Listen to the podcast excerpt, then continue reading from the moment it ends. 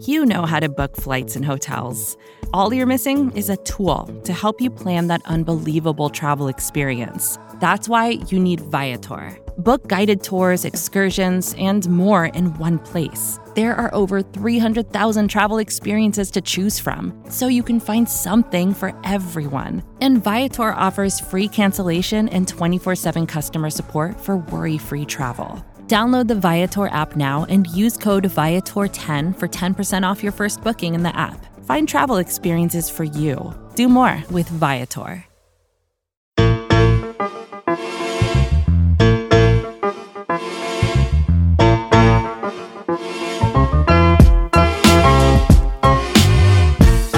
Uh, what's up, everyone? We are launching a new show called the Atlantic Division Mixtape. Going to be doing this every Friday, except for holidays. Come on now, we still have lives, so don't don't expect us to be doing that too.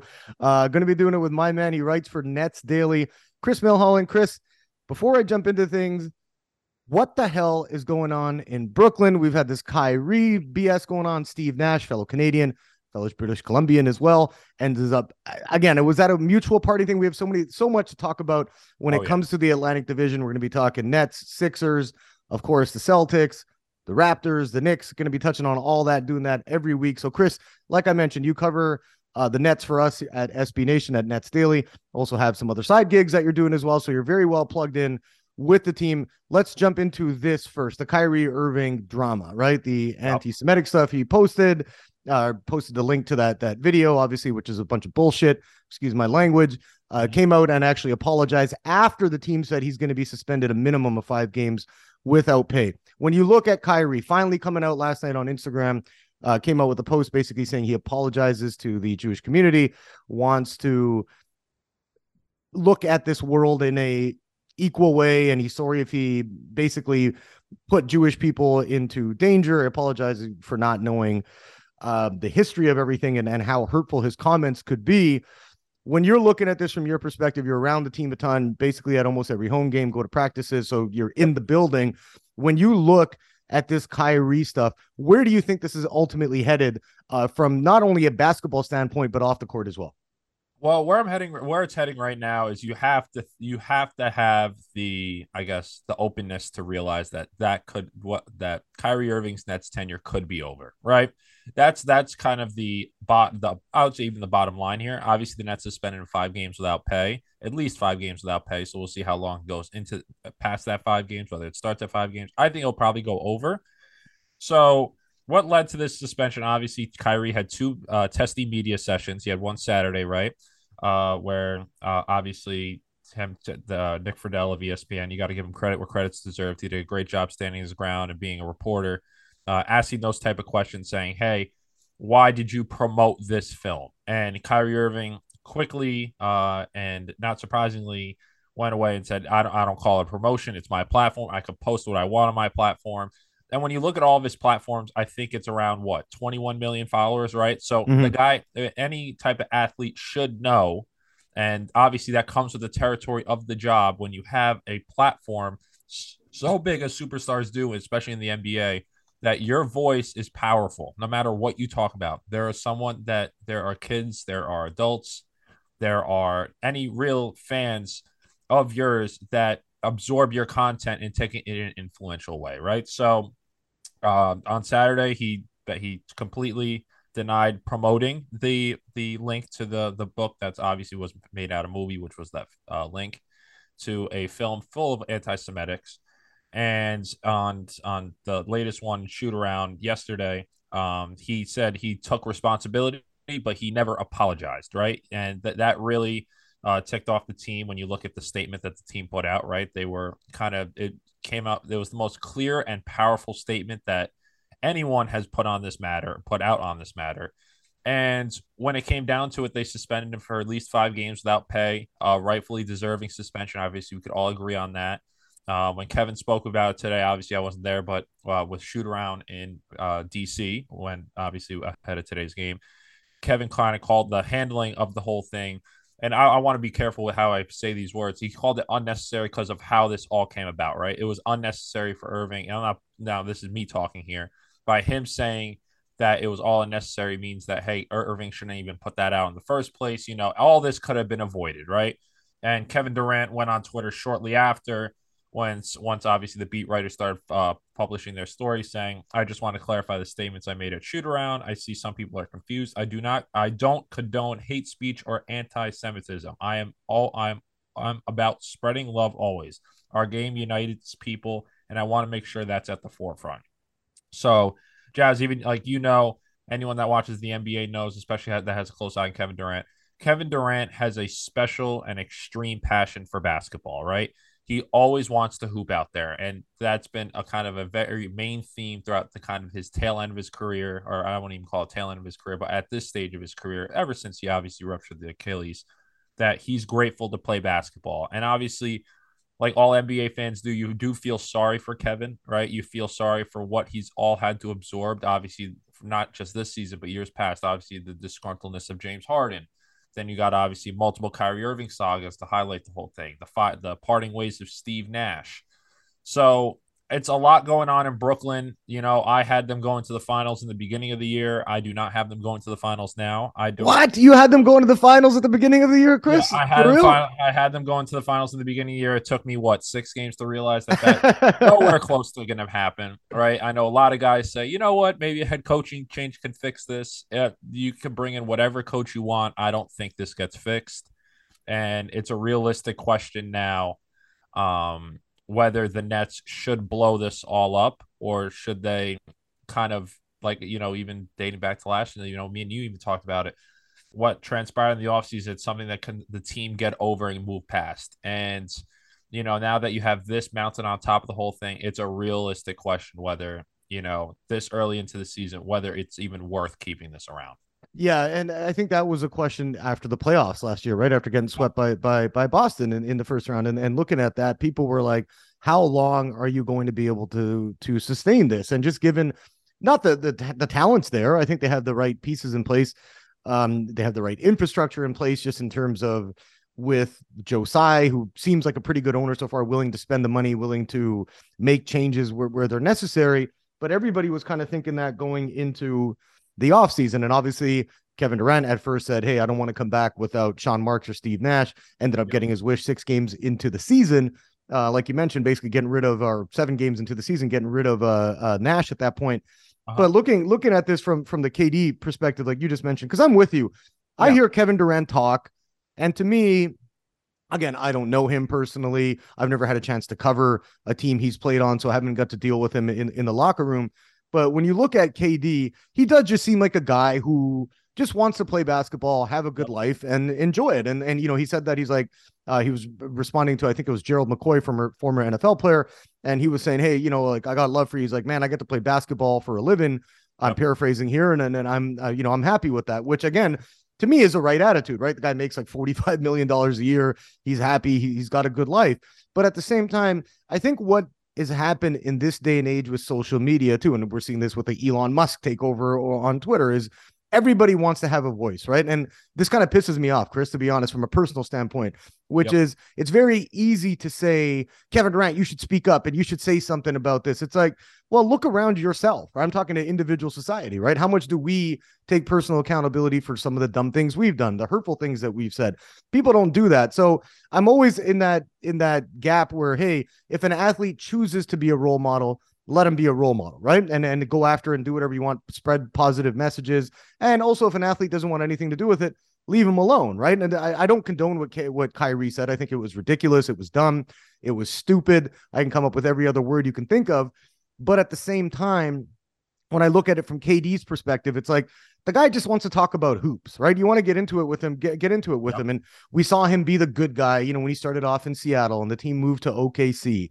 And then obviously he just took the villain turn when he signed with the Warriors in 2016. And ever since then, he gets testy, right? He gets super testy. Yep. If you ask him questions that aren't hoops related, um, he he doesn't like it. And and so now, Chris, we're looking at this from a perspective of okay, we have KD talking about um everything that's going on off the court. But on the court, how do you see this playing out at this point? Right, you're looking at you're looking at this squad.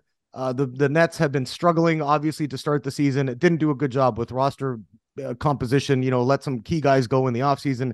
Um, now they're sitting at two and six, eight games, and again, still very early too. They can absolutely turn things around. You look at a team like the Warriors in the West; they're three and six, and we all expect the Warriors to be in the playoff, if not championship conversation, come time for April. But when you're looking at this from your perspective, what happens with the Nets on the court?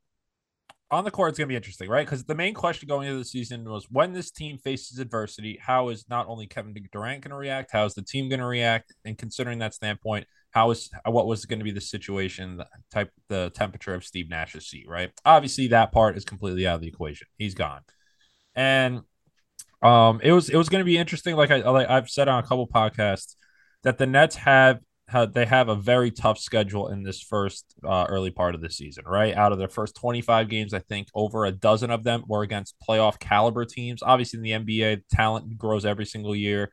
And Jazz, I think you could even agree when you look across the league, the the the balance of power and the balance of just complete roster strength from superstars to role players to kind of just that competition level is that an even playing field to at least compared to the past i'd say five or ten years right there's multiple teams that can be in the hunt for a championship that are known as sleepers obviously me and you know and the rest of uh, the rest of our audience knows what teams are likely to make it all the way or have mm-hmm. a great chance of making it. But you look at guys like the Cavs, for example. You look at other other teams around the league, like I guess you could say the Clippers. You know, like other type of guys that could sneak in and make those um make those uh, like sudden appearances being like oh wow you know they could actually make it they upset this team in the first round you know so there's a, a very great even balance of power throughout the nba which i love and i can imagine all nba fans do but getting back to the nets right it's it's it, it's it was so it's so interesting what's going on because the Nets have the best roster that they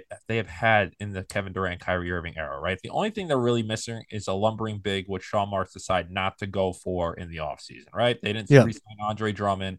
They let Blake Griffin, LaMarcus Aldridge go and now they're they're running with Nick Claxton and Day'Ron Sharpe, and and obviously Ben Simmons is hurt now, which obviously is it's a uh, it's more concerning on my aspect than I think what people kind of see it as, because even though it's left seam soreness, there's a swelling factor, and he's gonna he's gonna miss his third game here, and he's actually gonna miss the back to back. He's gonna miss tonight's game. Obviously, we're recording on Friday against the Wizards and against the Hornets, right? So, how I think this is all gonna play out you can really put your cards anywhere you want and you have a good chance of hitting it. You know what I mean? Because it's yeah. it's one of those things where knowing Kevin Durant and what like obviously as you perfectly uh, uh illustrated it on what transpired in the offseason, you know, going into the season, even though he said, Hey, we're committed and making a long term uh agreement and a long term uh commitment to this franchise, you know, what's transpiring around Kevin Durant obviously highlighted with what's going on with Kyrie Irving and obviously Steve Nash, uh, obviously them parting ways. It's not completely his fault. Obviously, I, am glad that all Nets fans are starting to realize that, uh, especially on social media, that, hey, you know, Kevin Durant, he, you look at him, he's a guy throughout the whole tenure that's really absorbed a lot. He's only missed games due to injury. And this season, he's out there playing 35, 40 minutes a game, and I think he's fourth in the league in scoring. So he's doing everything he can to give this Nets team a chance of winning despite their rough start. So, where did the team go from here? Well, number one, obviously, you guys see how long Irving's suspension lasts. I can imagine it's going to be longer than five games, right? I, I don't see it being five games. I could see it being longer than five. Uh, two is where does the team go from a trade aspect? So whether okay, do, obviously that's highlighted by Kyrie Irving as well.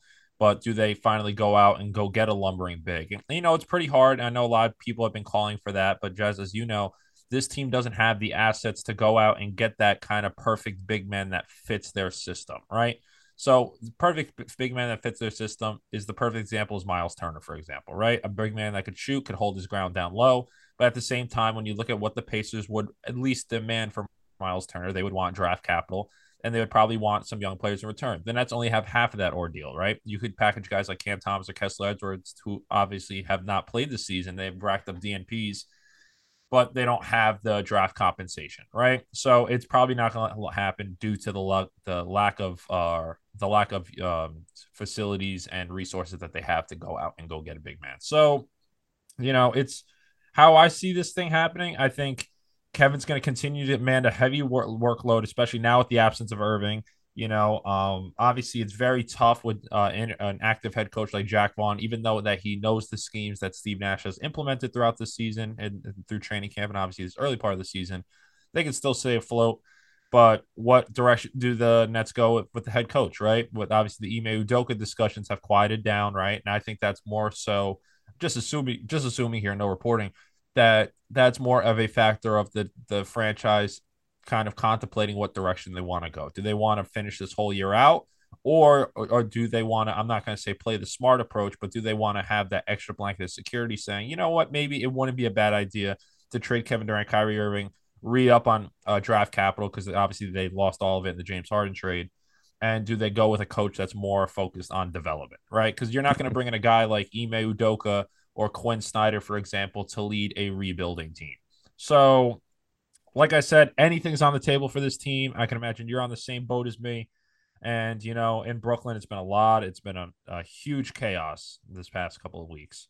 Oh, of course, and it's been the center of the basketball universe for the last couple of yeah. weeks, just with everything going on, and and rightfully so in terms of the Kyrie news, and obviously you have a talent like Kevin Durant, and going back to to Steve Nash, you know, looking at him as a head coach, um, you know, a couple of years ago they were in the the Eastern Conference semifinals, a Kevin Durant, you know, toenail away from being in the conference finals, and and with that squad, and again, I think that would have maybe given Steve Nash a little bit more of a leash in terms of being able to stay on as a coach. And then you had the the the crappy elimination last season against against uh, Boston in, in in the opening round. But looking at him as a coach, obviously Hall of Fame player, two time MVP, uh, just a great point guard. By all means, a, a, wonderful teammate. People loved playing with him. Yep. What do you think went wrong with him on, on the coaching front? Was it just the the scheme? Was it the and he said this right? He's like, I'm just not connecting with him. So him as a guy who's a leader on a Suns team that never really got over the over the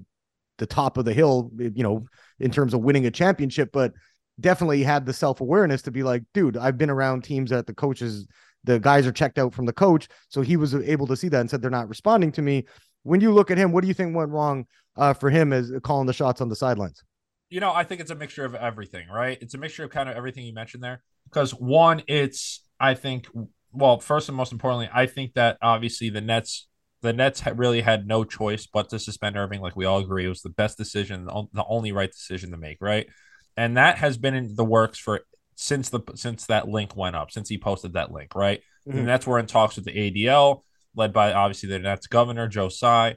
So I and that was all before Steve Nash. There was even rumblings of Steve Nash being um being let go this early in the season, right? So I think part of it too is number one that the Nets general manager, and this is just me assuming, this isn't me reporting, but um that the Nets general manager and Steve they they hold a very close relationship. They played together in Phoenix. Um, Sean Marks said that that their relationship uh, stems decades long, and you know they want to continue to have that great relationship. Obviously, when you work in sports, this type of stuff happens. Not everything is all sunshine and rainbows. So I think considering the spe- suspension being loomed for Irving at that time. Obviously, Nash got fired before the suspension was handed down. I think that played a factor in it because with Steve, obviously, that's very hard for a coach to absorb, especially a coach that has been struggling. And getting to the messaging part, right? Obviously, a lot of the players uh, turned away and denied the fact that Steve's messaging was getting away from them. But when you looked at the product that was being displayed on the court, it was obvious because the Nets commonly went away from schemes when they dug themselves in holes. It really went to iso ball and hero ball between Kevin Durant and Kyrie Irving almost every single time up and down the floor. And you know the the, mo- the most interesting part of this, obviously, players have the right to say what players want to say, but in the wake of Steve Nash's parting ways, and I guess you could call it his departure, uh, Joe Harris kind of said this really well, and I think he handled it the best way he could he said that Steve Nash, and I think everyone agrees here, he has had the toughest hand out of any first time head coach and probably league history mm-hmm. because of what he's had to absorb and what he's obviously the familiarity in the coaching scene that he came in with, right? Because you look at you look at his whole tenure, there is a shopping list of negative things that that man had to deal with. Obviously, starting with the COVID nineteen outbreaks that completely trashed continuity and cohesion in that kind of uh in that um, series and the season when obviously they got eliminated by the Bucks in uh, heartbreaking fashion. Then you kind of go down the list. Obviously, they trade for James Harden. You got to implement one of those guys that's a prolific scorer, one-on-one player into an offense that already has two superstars that demand the ball in their hands to score. Um, and then obviously when you trade him away, you get bringing guys like Ben Simmons, for example, where you don't really know what he can bring. Obviously, he had a lot of his physical and mental aspects coming into the year where he didn't play the rest of that season when he got traded after the deadline. And then the other pieces to the roster, obviously, you know, even though, hey, the roster on paper looked very good, you know, it was one of those things where he just couldn't, he never really got a fair hand on a roster that had familiarity every single year. There was different players, different for, especially for a contending team, right? He had changes to his coaching staff. You know, Ime Udoka went to Boston. He brought in obviously Igor. Jacque Vaughn has only been really that lead, that assistant that was with him throughout his whole tenure, right? Jordan Ott went to the Lakers, who was his offensive coordinator. You had all that stuff. So when you really look at it, he didn't have a fair hand. And Joe mentioned that. He goes, the amount of stuff that Steve had to endure in those I, I call him a third year head coach, obviously third I call him two years and eight and seven games. But uh, what he had to endure, you know, not many coaches have been able to or could have been able to succeed. And I think Steve Kerr even chimed in on that too when he was asked shortly after Nash's departure, saying, Hey, if I was even over there in that situation, and he kind of name dropped, I believe, a couple other head coaches that have success in the league. He said, I don't think there have been much guys that could have handled it better than Steve did. Right. So yeah you know, I think I think that's where it all sums up. He kind of had an unfair hand here. I'm not saying I'm not kind of saying, hey, Steve should have been should have stayed there, but I think Steve got out at the perfect time. I think he did he did exactly what he could have done throughout his whole tenure, and you know, uh, it's it's an, it's unfortunate for Steve to with kind of endure all of that in two and two years and seven games, but you know, it's it, it was it was a really really tough ride for him. I think everyone could agree on that. Yeah, and and you know, I saw somebody tweet that like, don't feel sorry for the guy. He's got generational wealth. He's walking away. He's like, that, dude, this situation, yeah, true. you know, this situation is is is toxic, and and I need to get out of here. Uh, Chris, let's take a let's take a quick break. We want to jump into the rest of the Atlantic Division teams. Of course, the team that I cover, the Sixers, dealing with some adversity themselves. We'll also jump into some Knicks, Celtics, Raptors talk. We'll do that after a short break. Another day is here, and you're ready for it. What to wear? Check. Breakfast, lunch, and dinner? Check. Planning for what's next and how to save for it? That's where Bank of America can help. For your financial to-dos, Bank of America has experts ready to help get you closer to your goals. Get started at one of our local financial centers or 24-7 in our mobile banking app. Find a location near you at bankofamerica.com slash talk to us. What would you like the power to do? Mobile banking requires downloading the app and is only available for select devices. Message and data rates may apply. Bank of America and a member FDIC. When you need mealtime inspiration, it's worth shopping Kroger, where you'll find over 30,000 mouthwatering choices that excite your inner foodie. And no matter what tasty choice you make, you'll enjoy our everyday low prices, plus extra ways to save, like digital coupons worth over $600 each week. You can also save up to $1 off per gallon at the pump with fuel points. More savings and more inspiring flavors make shopping Kroger worth it every time. Kroger, fresh for everyone. Fuel restrictions apply.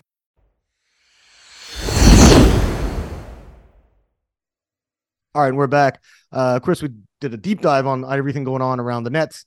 Uh, like you mentioned, they're taking on the Wizards tonight, recording this on a Friday. Uh, looking around the rest of the division, and as I mentioned the team that I covered, the Sixers, off to a one and four start, ended up winning three in a row. Had an ugly, ugly game against the Wizards themselves on Wednesday. More bad news from there. James Harden out now at least a month.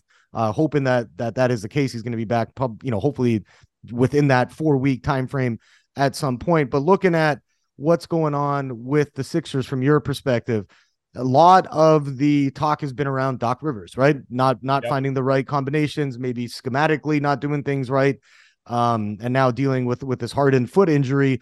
When you look at the Sixers, and again, I, I don't want to act like the sky is falling, and I've mentioned this before on the podcast too. Like, dude, we're still less than 10 games into the season. Things might be different at 20 games, but now, like Joel Embiid's missed the last couple with a non-COVID illness. Uh, he had to deal with deal with plantar fasciitis throughout the offseason, didn't really get off the couch for a couple of months.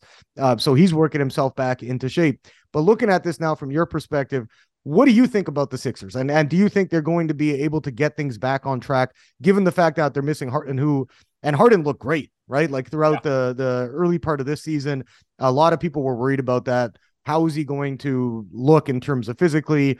I don't think athletically he's going to be anywhere close to the same level that he was in Houston, and that's irrelevant of the hamstring of the injury he suffered with Brooklyn. But if you look at the job he's doing overall, averaging 22 points, second in the league in assists at, at, at 10 a game. When you look at your expectations for this team going into this month. How do you think the Sixers are going to respond to this? You know, I think I think it's the month of Maxey, right? I think I think Yeah. all Sixers fans are kind of really looking on this. How this is kind of Maxey's. Obviously, Maxey has had breakout opportunities, shown real glimpses of superstardom. He's been um obviously he's been really kind of the year. I guess you could say even the future of the Sixers, right? He's one of those guys that everyone's looking at like, wow, this guy can really be a superstar here. You know, like he's Mhm. he's performed really well. So you got to really look at it. Will November be the month of Maxey, right? Because Maxey was I think he's I think he's played the most minutes in the NBA. I believe I think, Yeah. I think it's up Yeah. there, right? Yeah. So when you when you look at it there, it's not that okay. He's having a huge load and that's supplementing for more opportunities. Yes, you could view, view in that that aspect, but that's showing that he's able to take on that responsibility, right? Especially with James Harden out now, his role is even going to be bigger, right? So I think that's going to be the biggest one.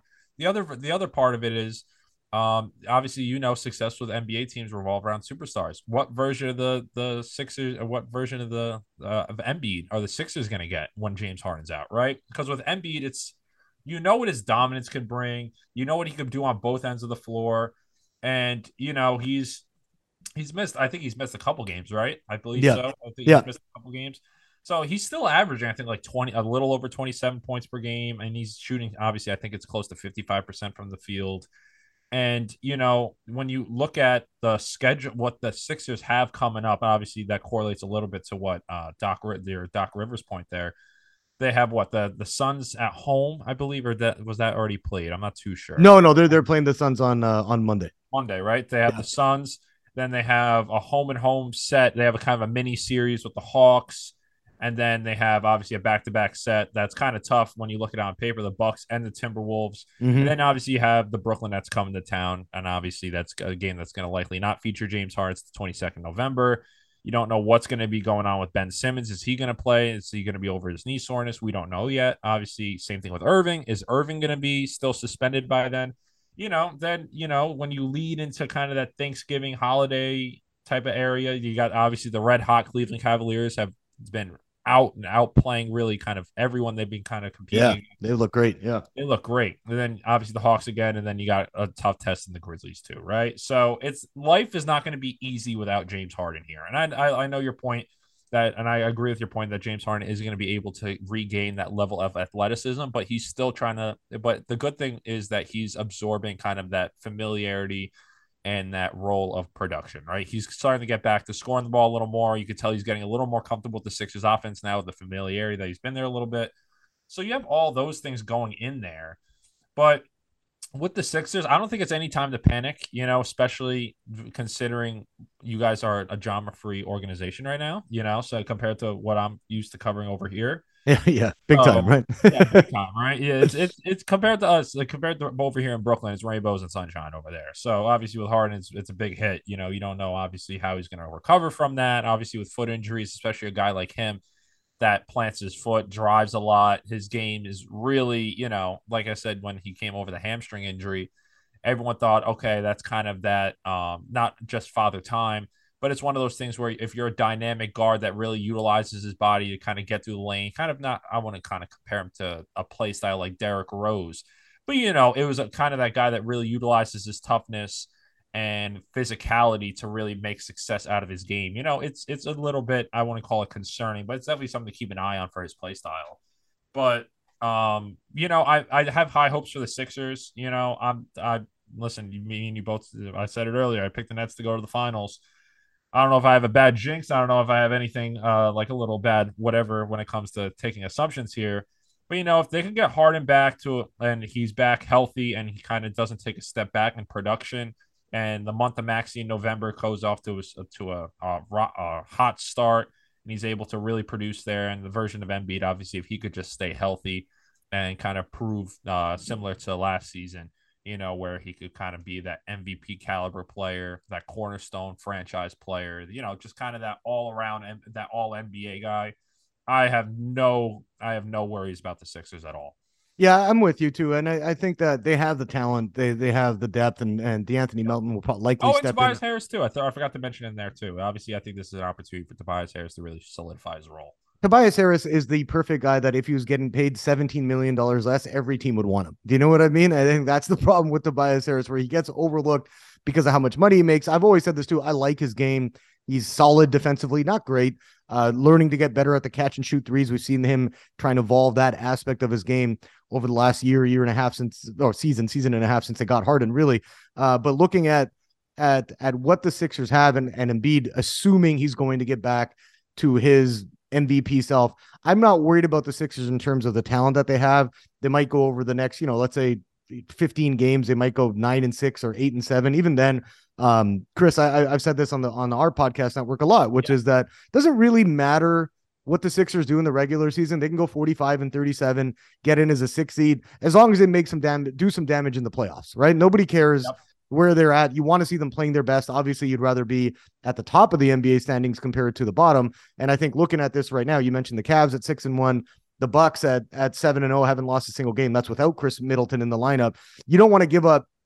And if you're looking at this right now, the Bucks, let's just say they continue hot. If the Sixers are like eight games back at the 20 game mark, they're not going to catch Milwaukee anyways. You know what I mean? Unless they go on this ridiculous 18 game winning streak or something like that. So again, looking at this, get everybody healthy, fine tune what you got to do. But one thing to no keep panic button for you over there. No, uh, n- not yet, not yet. Now, now if they're sitting at if they're sitting at eight and 12 come time for the 20 game mark, I think Daryl Morey doesn't have a choice except you got to get rid of Doc Rivers at that point. Yeah, yeah. Then that's going to be a tough spot. You know, it's it's one of those things where you know, similar similar to what happened in Brooklyn. You know, even though it's early in the season, do you want to make that change now so you have plenty of time to adjust to that decision before yeah.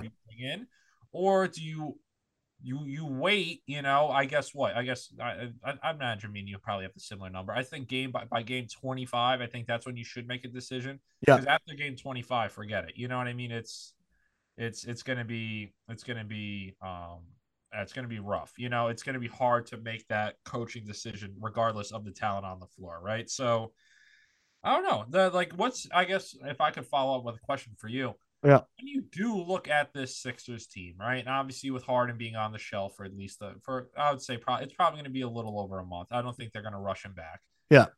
When you look at um what is what's kind of the lingering questions around Philadelphia? Outside, obviously, Doc Rivers is you know he's the main. I guess you could say a vocal point when it comes to lingering questions. But where where do you see Philadelphia? Obviously, posing like you know, okay, they got to fix this. You know, is there any fixing that needs to be going on in Philly, Philly aside from a coaching change? Absolutely, I think they have to look at defensively, they've been terrible. Yep. Uh, they gave up, I think, 68 points in the paint to a Wizards team that has what Kristaps Porzingis, not exactly known to be a guy who's going to dominate inside, but they've been getting killed off penetration. They've been getting killed in transition, giving up a lot of easy buckets. And again, they have the horses, not like they don't, because you have Joel Embiid, who is a great anchor in terms of a rim protector. You have Tobias Harris, again, decent defender, not not great, not not terrible as well. And then you got guys like Melton, guys like Tucker, Danuel House, uh, Matisse Thybulle, who's working himself back into the rotation now. So they have good individual defenders, but I, I do think that's going to be one key area for this squad going forward is are they going to be able to stop teams from getting that many easy buckets? Because you look at this overall, the Sixers in terms of field goal percentage, I believe are in the top five for defensive field goal percentage um, overall because they're not giving up too many threes. They're actually not giving up too much in the half court as well. It's a transition points that have been killing them. They're giving up uh, at last check, it was the second most uh, transition points in the league. So yep. that is something that they're they're going to have to focus on. And again, that's coaching, right? And and and yep. Doc uh, won a championship in 2008. Sure, you get you know a five six year pass for for winning a title or even getting to the finals, but it's been 14 years since then, right? And so if you're not evolving you know, and adapting, question around him, yeah, yeah, and and that's the thing. Is, and and so again, you ask something that's not Doc Rivers related, I would say it's a defense, but again, that always ties back to Doc. Um, anyways, let, us talk, Chris, about the Toronto Raptors a little bit. We'll jump into some Raptors, Celtics, and and Knicks talk before we wrap up here. Uh, the Raptors five and three, a resurgent Pascal Siakam looking like his All Star self, twenty five point six points, nine point six rebounds. Surprisingly, the Raptors have gotten off to a good start, despite the fact that Fred VanVleet has not looked like himself so far. So you're looking at this Raptor squad. Do you expect them to sustain the level of play? Obviously, they made the playoffs last season ended up losing to the Sixers in six in the in the opening round. But looking at, at, at this team, it's makeup Masai Ujiri, widely regarded as one of the best executives in the NBA. Do you think this Raptors team has enough to keep up with the top of the Eastern Conference. I think they're a playoff team, but are they going to be able to compete with the Milwaukee's, the Boston's, the Cleveland's, the Phillies come time for uh, the playoffs? You know, I think the lingering question, I think something that me and you both could agree on here is when are the Raptors going to strike and acquire a superstar talent or something or a player that takes them over the top, right? Yeah. Because since the Kawhi era, they've been obviously in this excelled rebuild stage where they obviously acquired, like drafted guys like Scottie Barnes. You got you you trade for guys like Precious Achiuwa when you traded away Kyle Lowry. You got a guy like OG Anunoby as well, who obviously draw a lot drew a lot of interest this past offseason in trade talks. Then you got other guys, obviously like Boucher. You re-signed Boucher. You know, obviously you mentioned Pat, uh, Pascal Siakam has really, you know, I, I wouldn't obviously considering the competition in the NBA, which I talked about and we both talked about in the beginning of this episode there there could be a conversation to be made whether he could make an all NBA, you know, as far mm-hmm. as he, maybe second or third second team, you know, obviously considering the talent across the league, especially in the East at his positions, and well, obviously the West too, when you consider the all NBA talk, you know, it could he get that recognition, right? Because with Toronto, the the thing that sticks out to Toronto, I think everyone knows, even watching them from afar, they're built on continuity and cohesion throughout years, right? They've yeah. had the same foundation, same core, same young core for at least three years. You know, Scottie Barnes being the exception here, being two, but um, you know, he's he's one of the it's one of those guys where it's one of those teams where they have plenty of assets, they have the draft picks, they have they have the young talent, they have everything that you want in a team. And I wouldn't want to call it. Obviously, I'm the Nets guy, so I kind of compare the two, but obviously not identically compare the two. You know they they don't give off the, those vibes of the 2018-19 Brooklyn Nets where you know they they were sleepers. They played with tough grit. They played with uh, obviously intensity. They wanted to prove themselves. They they absorbed that underdog mentality but they're one of those teams you know you can't ever count them out they're not going to be one of those teams that roll into your city and you have to treat them light you know they might not have championship aspirations but they're in that perfect middle ground where you know they still are a threat when they come to your court so, you know, when you look at their whole entire roster, obviously Fred VanVleet's been kind of the, I guess you could say, really only downside outside of the play on the court. You know, you could nitpick a couple little things here and there. Um, but, you know, they're that team that, you know, if they could just acquire a superstar, but at the same time keep that core together and not get at least not give away too much, you know, they're a serious threat to be reckoned with. Mm-hmm. No, I'm with you. I'm with you. And I think that if, and again, Masai Ujiri, they have some assets that they're going to be able to make a move. And it depends what happens around the NBA. Usually, once we get to like game 20, 25, you'll start to see those teams that are, they know are out of it and might look at a rebuild, look, try and get rid of, you know, their, their best players and their superstars. Again, it's, I think it's a very weird season. And yeah. I, I actually think it's great in terms of the fact that this is the first time in years that I've looked at the NBA and I'm like, I don't know who's going to win the championship. You know what yeah. I mean? I don't I don't know that there's now there's 10 teams, right? You know what I mean? Yeah, dude, it's crazy because when you just look at the talent around the league, like I mentioned earlier, you look at the talent, you know, there's plenty of sleepers, and obviously you alluded to it there. You know, the NBA, you know, in the second half of the year, you know, when the tanking starts to happen for Victor, you know, a lot of teams are going to want to inquire on him and want to be put in the best position possible, especially if they know that they, they're confident that they can't make runs. So, especially obviously that, that's steering away from the fact that okay, Orlando Magic, Indiana Pacers, San Antonio Spurs, you know the the, the obvious cast of people. Mm-hmm. But what about those teams that are may have entered the, the when it's game 45 50 of the season, they're in that 7-8 seed, they're in the play-in tournament gap and they have to make the decision when the trade deadline comes around late February, saying, you know what, you know, maybe maybe we should trade away guys, you know, give us a position and really solidify a starting rebuild. Because you got to look at it this way: outside of Victor, you got Scoot Henderson. Obviously, he would be a number one overall pick if it wasn't for Victor. Then you go down the rest of the draft. It's it's a it's a pretty volume size draft. You know, you're going to get guys. It's not like I, I would say it's kind of I want to compare it to obviously the Scottie Barnes draft but there's draft. There's a lot of guys in that draft that you know are not low risk, high reward players. I want to put it that way, but they can make an impact on a franchise that's in a rebuilding stage.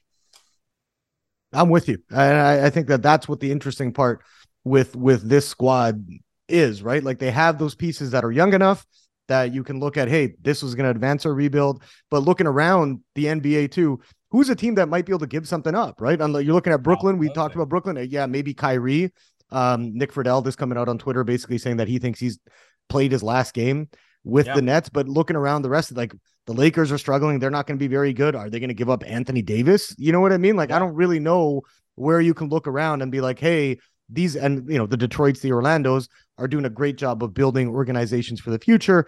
They got some young talented pieces. They're not going to give up anything to get a, a um uh, they don't have anything part of me like a veteran available that's yeah. going to be able to uh, expedite the the Raptors' chances of winning a title. So again, that's why I just think this is a very very interesting season, and things are going to start to become clearer. I think around the league as we get to Game 25 and 30. Uh, real quick here, Chris. Last couple things. Let's let's touch on the Celtics. I, am yep. calling him Crazy Joe Mazzulla just because of Crazy Joe Davola. I'm probably dating myself with the Seinfeld reference, but uh, you're looking at, at, at the Celtics. They've lost three or four going into tonight's game against the Bulls. Already lost the Bulls earlier on in the season. Started off really well, beating Philly, beating Miami.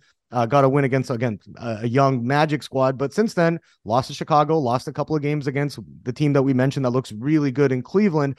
When you look at what's going on in Boston, this team was expected to the favorites going into the season to win the championship. Uh, definitely expected to come out of the East right up there with Milwaukee. When you look at the Celtics' early struggles, do you think they're going to be able to turn things around?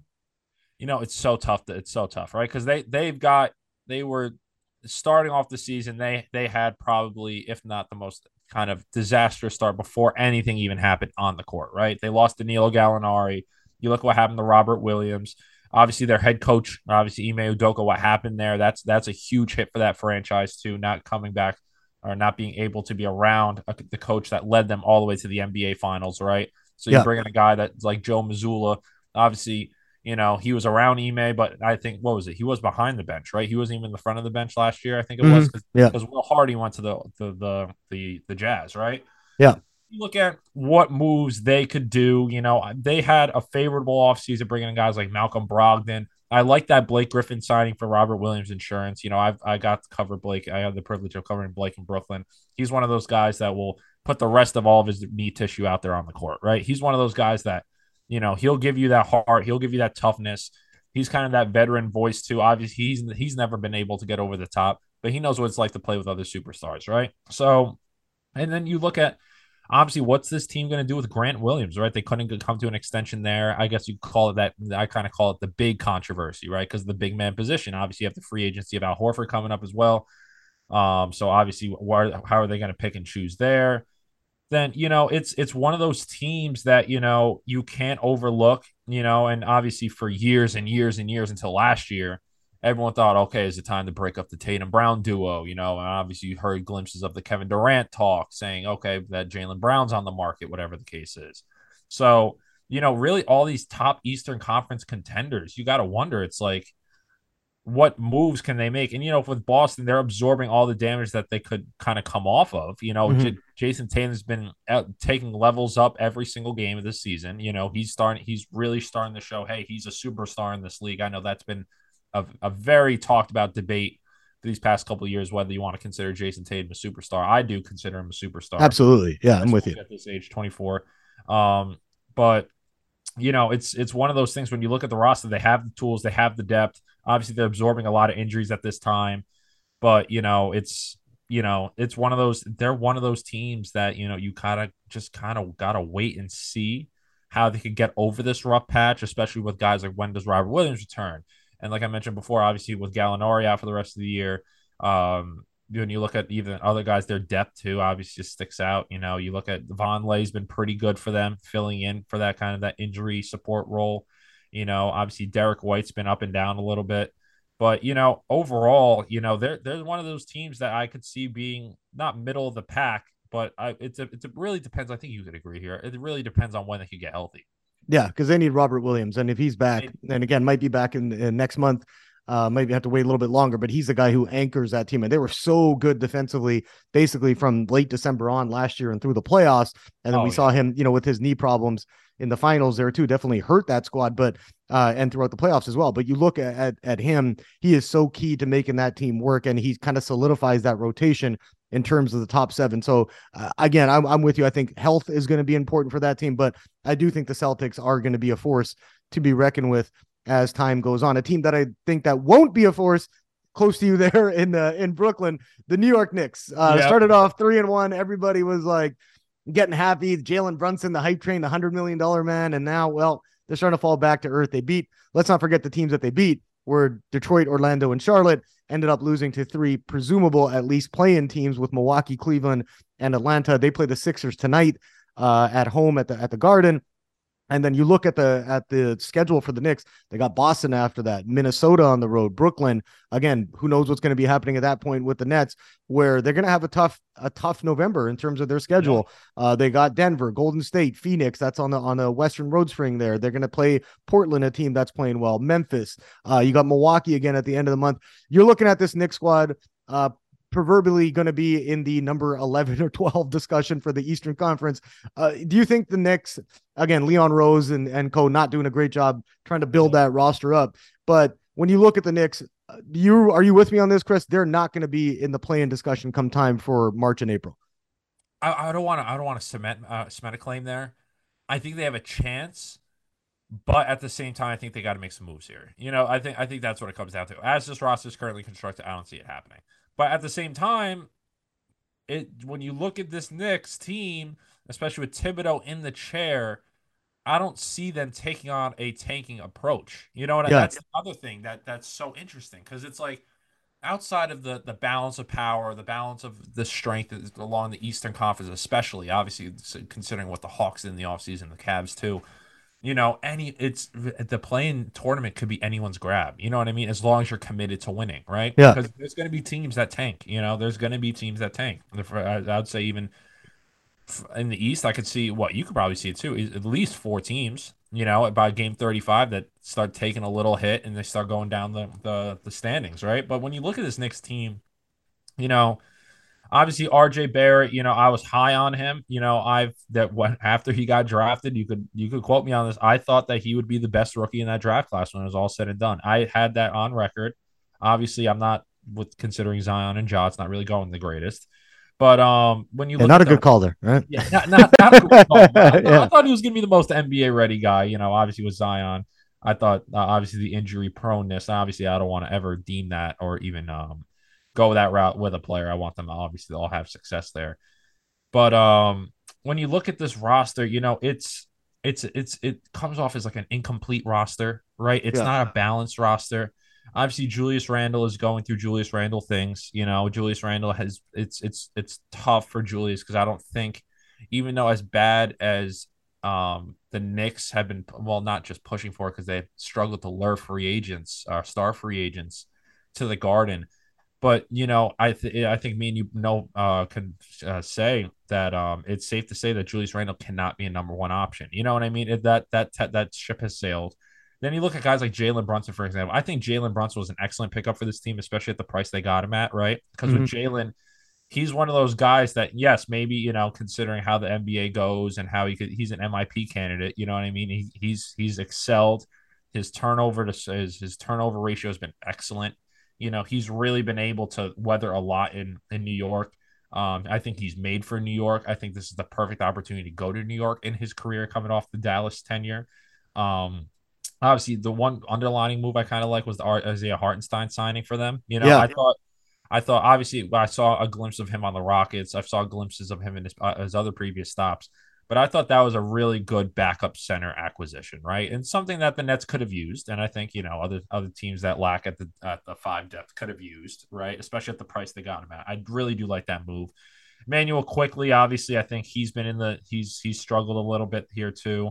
Cam Reddish has had up and down years. Cam Reddish has kind of been that lingering question on this team whether okay, is it worth flipping him? Is he going to be that wing that you know can make an impression, can even start some games? Can he be in that conversation? Uh, Mitchell Robinson too. You know, you know when you really Evan Fournier. You know when you really just look at this roster, it's an incomplete roster. That's why I don't really deem them to have that much success. I know a lot of people call them a fun team. You know, a fun team to watch considering how incomplete this roster is. You know, it's they have a couple standouts and everything, but you know it's it's one of those teams that you know they're they're in the bare bone they're in a rebuild stage obviously they don't have those type of tools um, to go out and go advance their rebuild by getting maybe an, a verge superstar or someone like that. You know, Donovan Mitchell would have been great for this team, but that you got to remember, I know a lot of people were pissed off that they didn't trade for Donovan, but at the same time, look what, what this team would have to give up. Do you think that success margin would even budge considering what they what the Jazz were demanding there? So I don't know. What what do you I'm curious, what do you think about the Knicks from being obviously a guy that covers the Sixers and you know that's not in New York or based in New York? What do you think about this team? I, I just think they're they're the opposite of the Raptors, right? They're they're a team that I has, like that. I like that. Yeah, one. like they have the they have some, the talented pieces you mentioned, like RJ Barrett. Again, a guy who might develop into a consistent 21, 22, 23 point per game guy. Jalen Brunson. I like his game, not as the number one on Yep. a team. And you mentioned Julius Randle. You basically with those three, you got a bunch of threes on a championship team, right? I mean, third options, right? And so they don't they don't have you you look at at what the Knicks have done, and it, I mean, obviously this has been um a a complete disaster if you look at the last 10 years you know basically they made the playoffs that one year i think it was 2012 with uh with carmelo and then that's all you really have and you look at at their they have some assets that they, they, they could look at offloading but again going to be difficult because you don't have the cap space. Or 7 million uh, below the luxury luxury tax threshold at this point. So um looking at it it's it's it's going to be tough for them to be able to add a piece. And and we talked about this earlier looking at the raptors that who knows who's going to be available. And again you're looking at the bottom of the nba where yeah you typically might have a guy who is coming up for free agency that has told the team he's not going to re-sign who's a Yep. superstar all-star level player. There's just none of those available. So i think the Knicks at least for this season are going to be stuck in this purgatory thing that they'll be because I, I look at the east chris and if if brooklyn's able to figure things out just given the talent level and again i don't know if kyrie's ever going to play a game again but you do have kevin durant one of the best players of all time there but you look around the rest of that conference like if brooklyn's able to jump new york who else? Like maybe the wizards fall out of the the the the, the play in playoff conversation but the rest of those nine squads to me like milwaukee cleveland toronto atlanta boston chicago philly miami those got those teams are in you know what i mean Yeah, like they're not going to lose out to charlotte detroit or orlando so i think that's where things get interesting for the Knicks. I'm one of those guys who I don't don't get me wrong about a Knicks fan at all. I don't I don't give two shits about the the Knicks overall, but I do think that um the Knicks are the league is better when the Knicks are good. Do you know what I'm saying? It it just brings us yeah, like and and you you feel it there in in in New York too, where it's, there's a buzz and people give a shit and people care. And now you know how you're much, you know how much sorry cut you, you know Yeah. how much I've been like especially after obviously Kevin Durant Kyrie Irving came you know how long I've been praying at nights for the Knicks and the Nets to be good at the same exact time I've been praying years Yeah. for that yeah And, like something like obviously LA's LA's LA considering obviously the the the stature both teams are posing right now but something similar to that, you know, you got a star in one area, you got two stars in the other area. You could form that kind of cross-town rivalry. It can't just be one of those rivalries that are based on location. You know, like I, I've been sorry, cut you. I'm just I want to put that out there. I am praying every single day, and I know Nets fans are like, "What are you talking about?" Like, uh, uh, I want the Knicks to stay bad. They, you know, they they're they're the Knicks but it would just generate a different type of buzz that New York hasn't seen before, you know. And especially Yeah. it's a great league is from the money wise on court, everything that could go right could go right. Oh yeah, and, and I think that's where I, I'm hoping the Knicks can get good because that does turn into it just turns makes a league better, right? Like you look around even at the at the NFL, you got hey when the Steelers, the the Cowboys, the the Niners, like these Packers, the legacy teams are good. The Giants, it it, it makes the league that much better. So I, again, I'm hoping the Knicks will figure it out. I'm not confident that they will, but I do hope that uh, that they do. Let, let's wrap things up here, Chris, for our inaugural episode of this. We're going to be doing the Atlantic Division mixtape every Friday. Uh, going to be off next week for Veterans Day. It, it is a holiday, and then we'll be off again for for Black Friday at the uh at the end of the month. But looking forward to doing this more, Chris. Might be doing hundred some. Yeah, we'll do some we'll do some streams. We'll do some, you know, we'll we'll try some different stuff with this, but uh always appreciate uh, a review, a subscription to the Liberty Ballers. Uh, we're going to be pumping this out on our Celtics feed as well. So uh wherever you can catch us, we appreciate it. And Chris, I'm looking forward to doing this uh, week in and week out with you, man. I'm looking forward to it too, man. I, you know, obviously we've been in the work, we've been talking about this in the works for months now, and it's finally came into fruition. Couldn't have asked for a better co-host than yourself. So excited for this, uh, guys! Please subscribe to this podcast. Uh, you guys won't be disappointed. We're gonna pump out content and uh, definitely interact with you guys as well. Yeah, for sure, man. And and and we'll do this and uh, you know, keep enjoying it, keep trying to make it better. So uh, we appreciate everybody who listened. If you want to give us feedback, by all means, feel free to do so. Uh, you, we're not going to take anything as as a, as a hateful thing, or we're always uh, looking to, to get better. You can follow Chris yep. on Twitter at C Milholen. That's M I L H O L E N S B, and you can also follow me at JazzKang21. So we'll wrap up the, wrap things up here. Uh, again, appreciate the, the the listeners. Hope we be doing some streams as well going forward, and we'll catch you all coming up in about two weeks.